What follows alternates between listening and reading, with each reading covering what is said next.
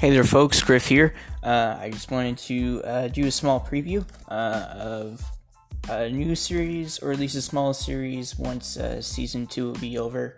Um, we still have six episodes left, but with uh, after season two, it's going to be uh, about coaching changes. Yes, there's already been head coaching changes. Yes, news media has already covered you know head coaching changes already.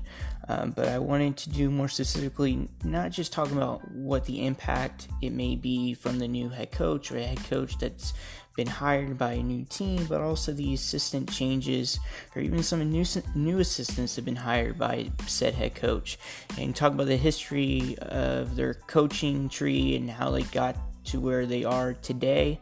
Um, so I'm definitely looking forward to doing a, a, history class, if you will, in terms of coaches. So I'll catch y'all soon uh, next uh, Tuesday.